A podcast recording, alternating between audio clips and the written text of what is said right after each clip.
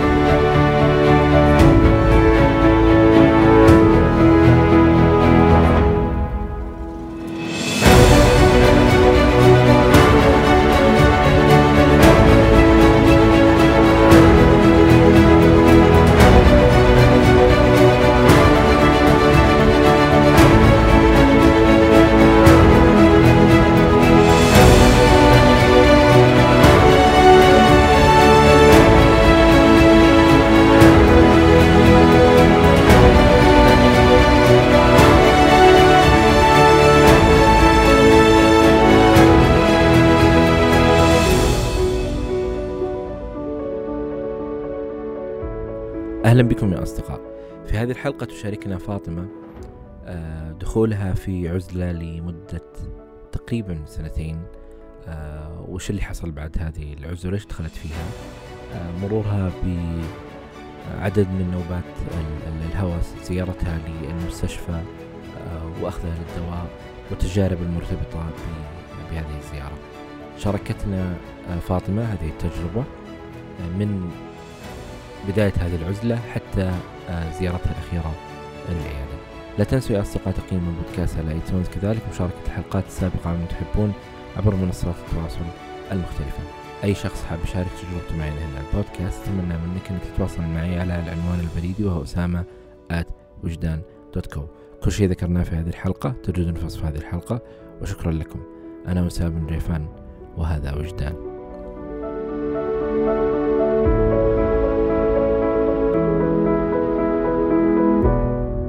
أنت متى أول مرة زرتي العيادة النفسية؟ آه، زرت العيادة النفسية في 2017 إيش كان سبب الزيارة؟ كان سبب الزيارة آه، آه، ضعف في الذاكرة تشتت نقص في الوزن صار وزني أربعة وثلاثين يعني صرت هيك العظم وصرت يعني ما أكلم أحد صار لي سنتين وتسعة شهور تقريبا ما أتكلم مع أي أحد بس جالسة في غرفتي آه كم كان عمرك وقتها؟ 27 هذه الحالة اللي أنت كنت فيها خلال السنتين هذه سبقها أيوه. شيء قبل؟ آه سبقها اعتزال يعني عزلة من الناس وفي عزلتي يعني كنت أظن إنهم يتكلمون عني بسلبية يعني كنت أشوفهم يعني أشياء سلبية أسمع أصوات سلبية هلاوس بصرية كذا ودي تشرحي لي الفترة هذه اللي أنت دخلتي فيها يعني العزلة. انت ذكرتي انه لمدة سنتين كنتي في العزلة هذه. إيش حصل السنتين هذه؟ سنتين هذه كان عندي ضلالة إن أمي ما هي أمي. وبعدين قلت لها صارحتها فتعرضت للضرب يعني للتعنيف من أمي وأبوي. يعني ما يتوقف التعنيف إلا إذا طلبت الشرطة كان يتوقف فجأة يعني. بعدين قرروا إنهم يودوني عند آه، قارئ يعني يقرأ علي فكان هو البيت يعني شبه خرابة. بس هو الحمد لله يعني بعد ما قرأ علي حسيت إني عندي رجفة. فقال لي فقال الشيخ لأبوي بنتك ما فيها شيء بنتك طبيعية.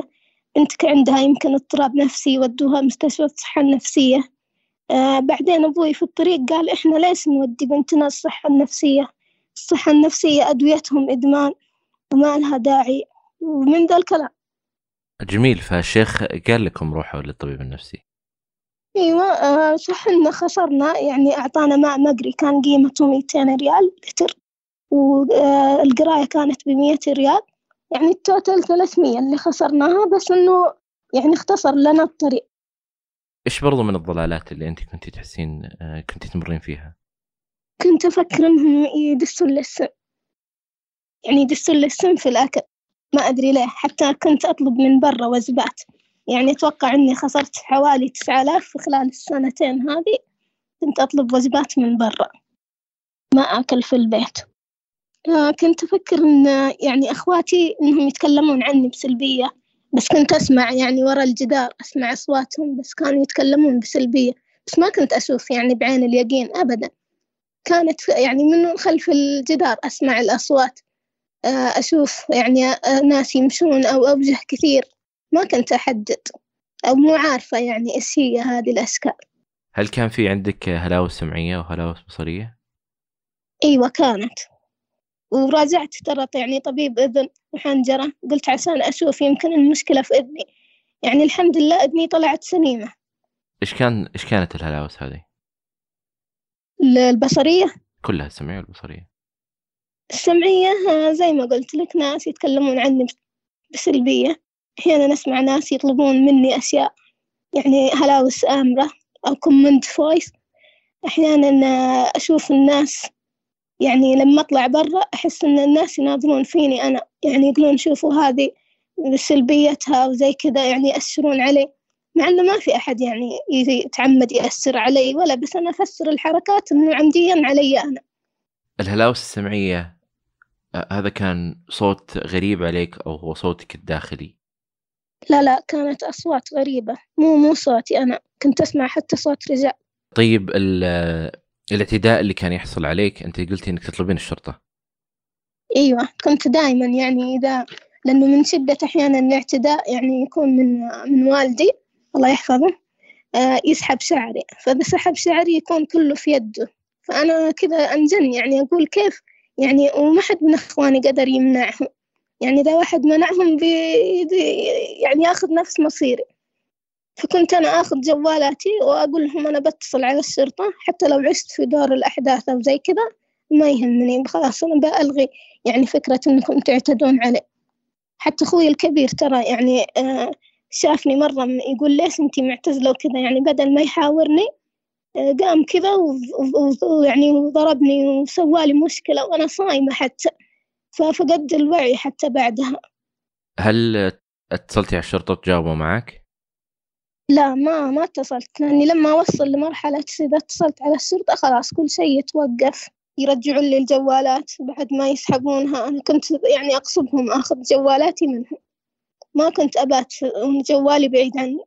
فكان بالنسبة لك تهددينهم فقط بالشرطة مو ما تتصلين عليهم. ما ما جربت صراحة وما أدري كيف بيكون ردة فعلهم لأني لاحظت لما كنت أفكر ألجأ لرقم التعنيف إيش الفايدة؟ يعني بيقولوا لي أعطينا ولي أمرك يعني كأنه ما سويت شيء. آه طيب إيش اللي حصل بعد الزيارة هذه زيارتك لل للشيخ؟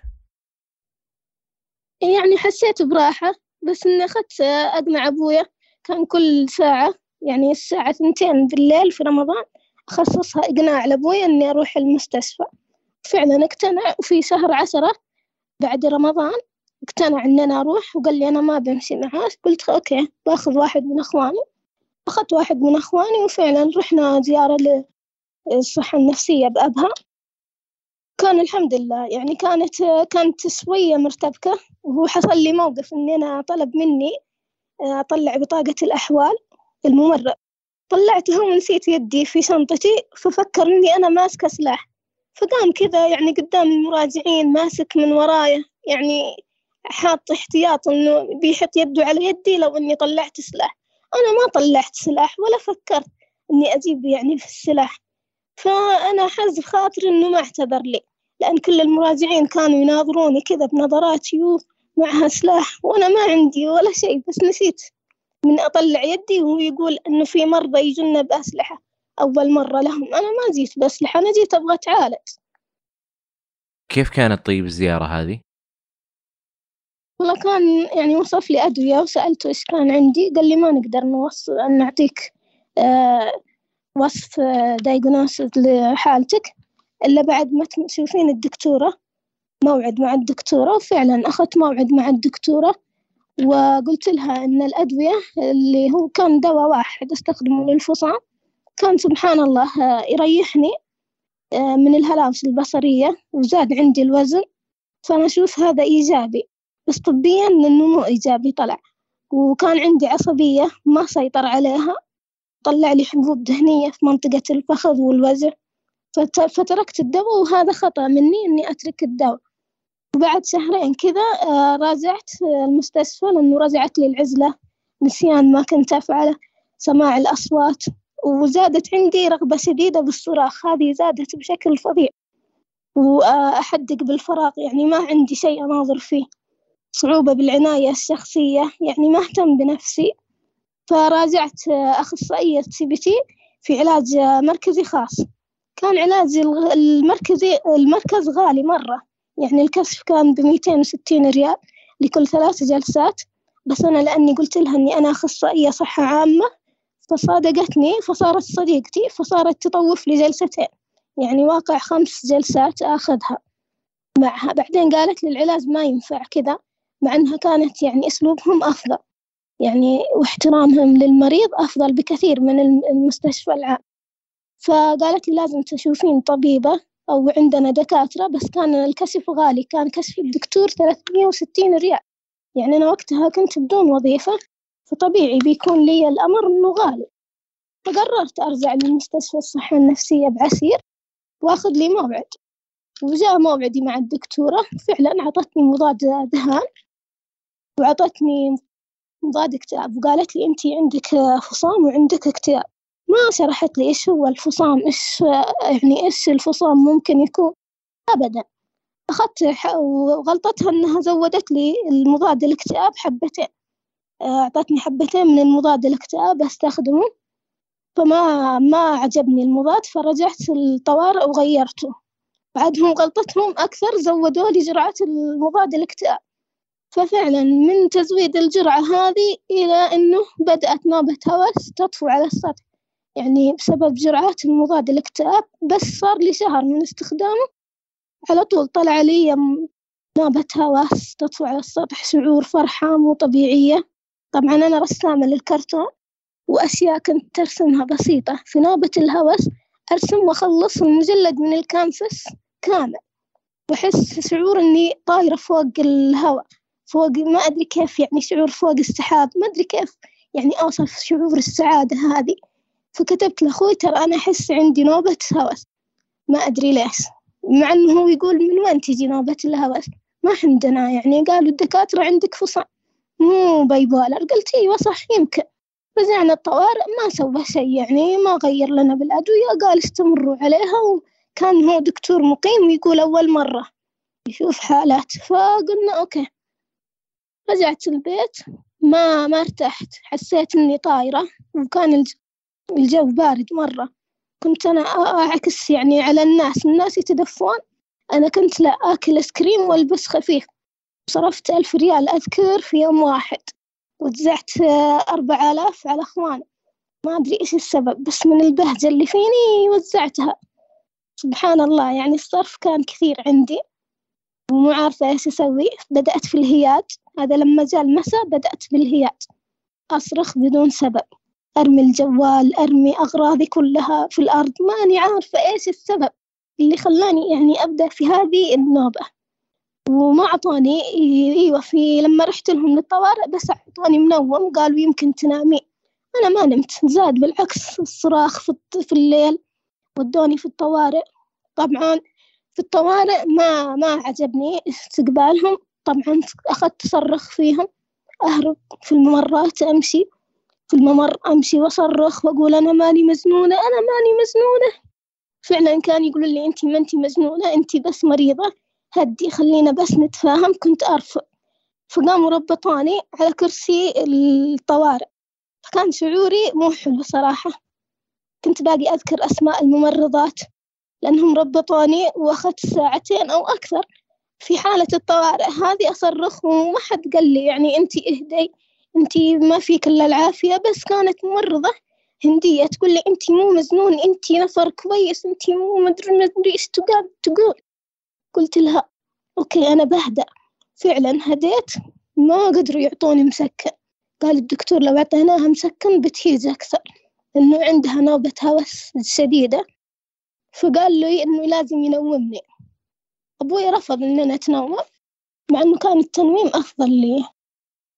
بعدين رحت أنا للبيت أعطوني ما أعطوني شيء والله. قالوا إذا جت هالحالة خلها ساعتين تصرخ بعدين تجينا. وهذا خطأ لأن هو كمستشفى المفروض يتعامل مع الحالات. لأني أنا وأنا أصرخ أتعب. يعني أنا يمكن أكون ماني حاسة بنفسي بس حبالي الصوتية بتتعب.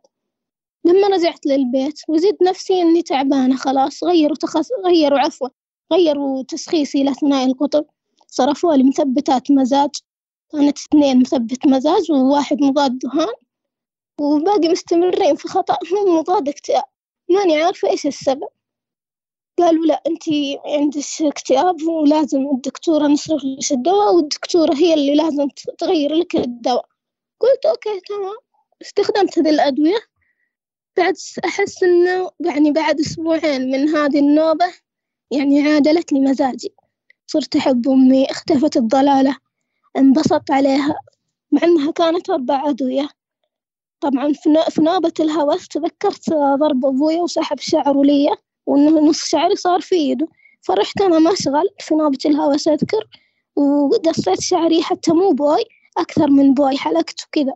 حلقته يمكن على اثنين على واحد. نص اثنين نص واحد وتركت ثلاثة كقصة لي يعني قصة تضحك صراحة. تضحك لو معي أحد يساعدني؟ كان قال لي لا كنت يمكن بقولي بس أنا رحت المشغل لحالي ما كان معي أحد. فتقريبا حلقته عشان أرتاح. لو أحد صار له عنف أسري أو زي كذا يمكن أنا غير. فقلت أنا يعني آه، أحمي نفسي إنه ما يكون عندي شعر طويل. فللأسف أول مرة عرفت آه، ورحت ترى عالجت علاج CBT تبع المستشفى في الصحة النفسية. بس كان العلاج آه، لما عرف الأخصائي كان هو ماخذ دكتوراه. أخصائي أول في علم النفس الكلينيكي أتوقع. قال لي أنت أخصائية صحة عامة يعني كيف تصيرين لهذا المستوى؟ كيف وصلتي لهذا الحال؟ قلت له أنا لا تعاملني بتخصصي عاملني كأني بيشنت عادي. مو ضروري يعني تذكرني بتخصصي. فكان هو للأسف كان يجيب متدربتين عنده ويقول لهم هذه أخصائية صحة عامة مريضة وعندها وعندها فكنت أنا أضحك. جتني هنا نوبة هوس. طبعا نوبة هوس خفيفة بس إنه عادية كنت أضحك ومع رجفة فقال لي هو أنت كيف ما صنعتي لنفسك؟ جودة حياة تحيطين لنفسك دائرة تحمين نفسك من هذه. فقلت له أنا أنا أحاول بس أنا حاليا ماني عارف عشان كذا أنا آه، طلبت من الدكتورة تحولني عليك. قال لي أوكي وصار يطبع أوراق ومدري إيه يقول لي سويها. آه، اعرفي مشاعرك ما فهمت يعني في البداية إيش المشاعر ما فهمتها. بعدين رجع هو طبعها لي قال لي كيف ما تفهمي؟ قلت أنا كذا يعني أسلوبي أحيانا أنسى الأشياء. معليه سامحني يعني. صح إني بديت أدوية ثنائي القطب بس. يعني هذا بدائيا المفروض إنه هو يتفهم الواحد ما يفهم من أول جلسة. إيش إيش تبغى مني وما تبغى مني؟ أعطاني والله طبع لي أوراق كثيرة. رحت عاد أنا قال لي اطبعيها عشرين ورقة واكتبي فيها واكتبي فيها مشاعرك واكتبي فيها ومدري إيه. قلت أوكي. تمام. مشيت معه. بعدين صار مواعيده طويلة. يعني ما صارت زي القطاع الخاص. القطاع الخاص مواعيده يعني كل أسبوع من زيارتين. كل أسبوع ثلاث مرات على حسب أنا أبغى. آه، فلاحظت إنه القطاع العام للأسف يعني مو حلو. في في ال CBT فقال لي هو إنه كل ما جيت وأنا في كل زيارة يذكرني بتخصصي ويقول لي ليه ما سويتي لك زودة حياة من ذا الكلام.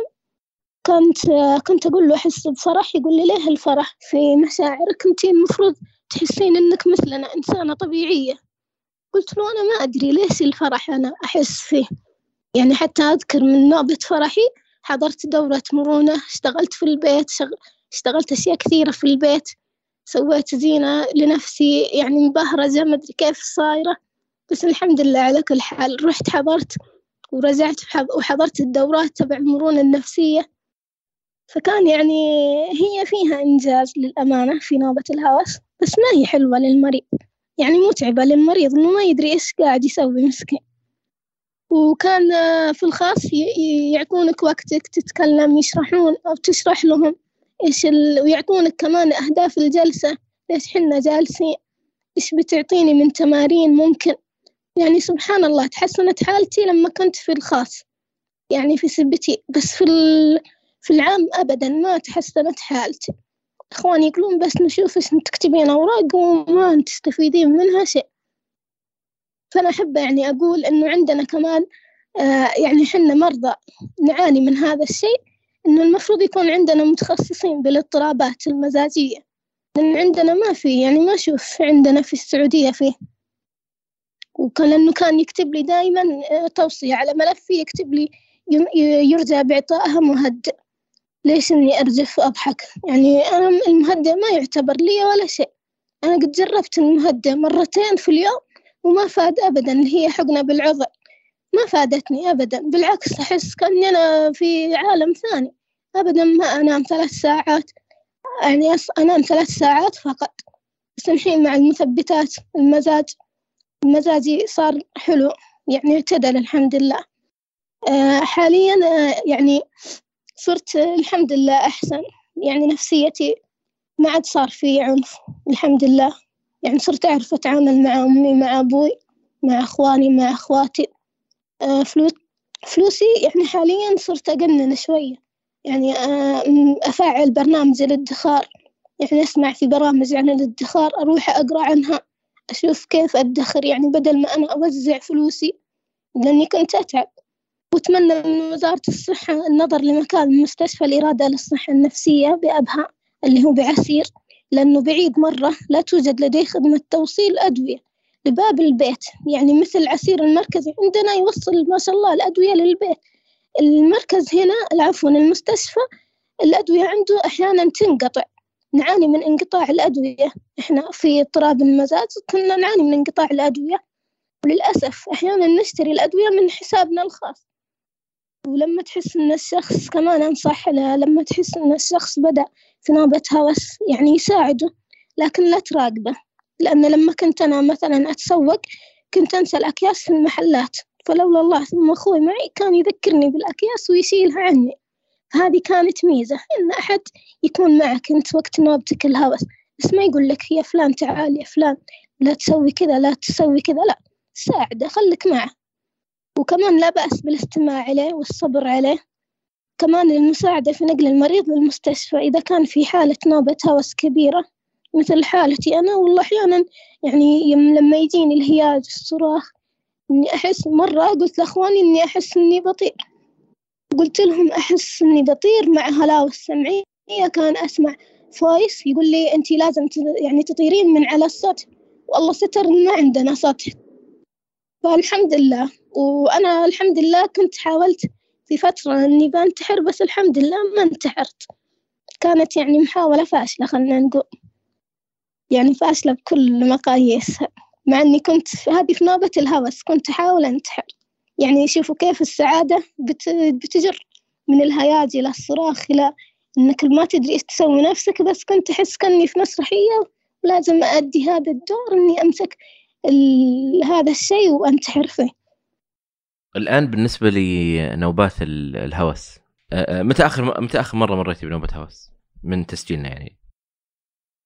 آخر مرة الحمد لله الحين عن مثبتات المزاج ما ما مريت أبدا. على آخر مرة نوبة كبيرة وجتني في المستشفى اللي رحت فيها المستشفى بعدها ما عاد جتني نوبة هوس أبد لأني استمريت على الأدوية. لأنهم شرحوا لي إيش هو ثنائي القطب.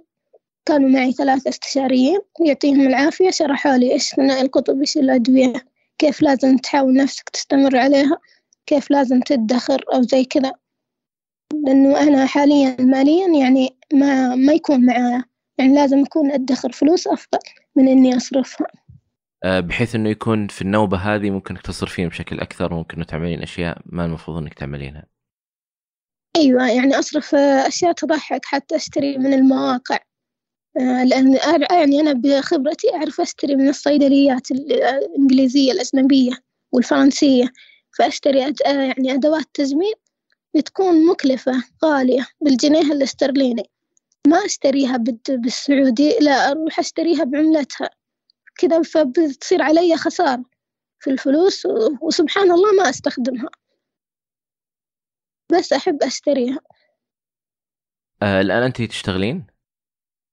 لا آه كنت أشتغل وسبحان الله لما درى آه راعي الشغل إن أنا أراجع في مستشفى الصحة النفسية بعسير وعندي ملف وعندي اكتئاب.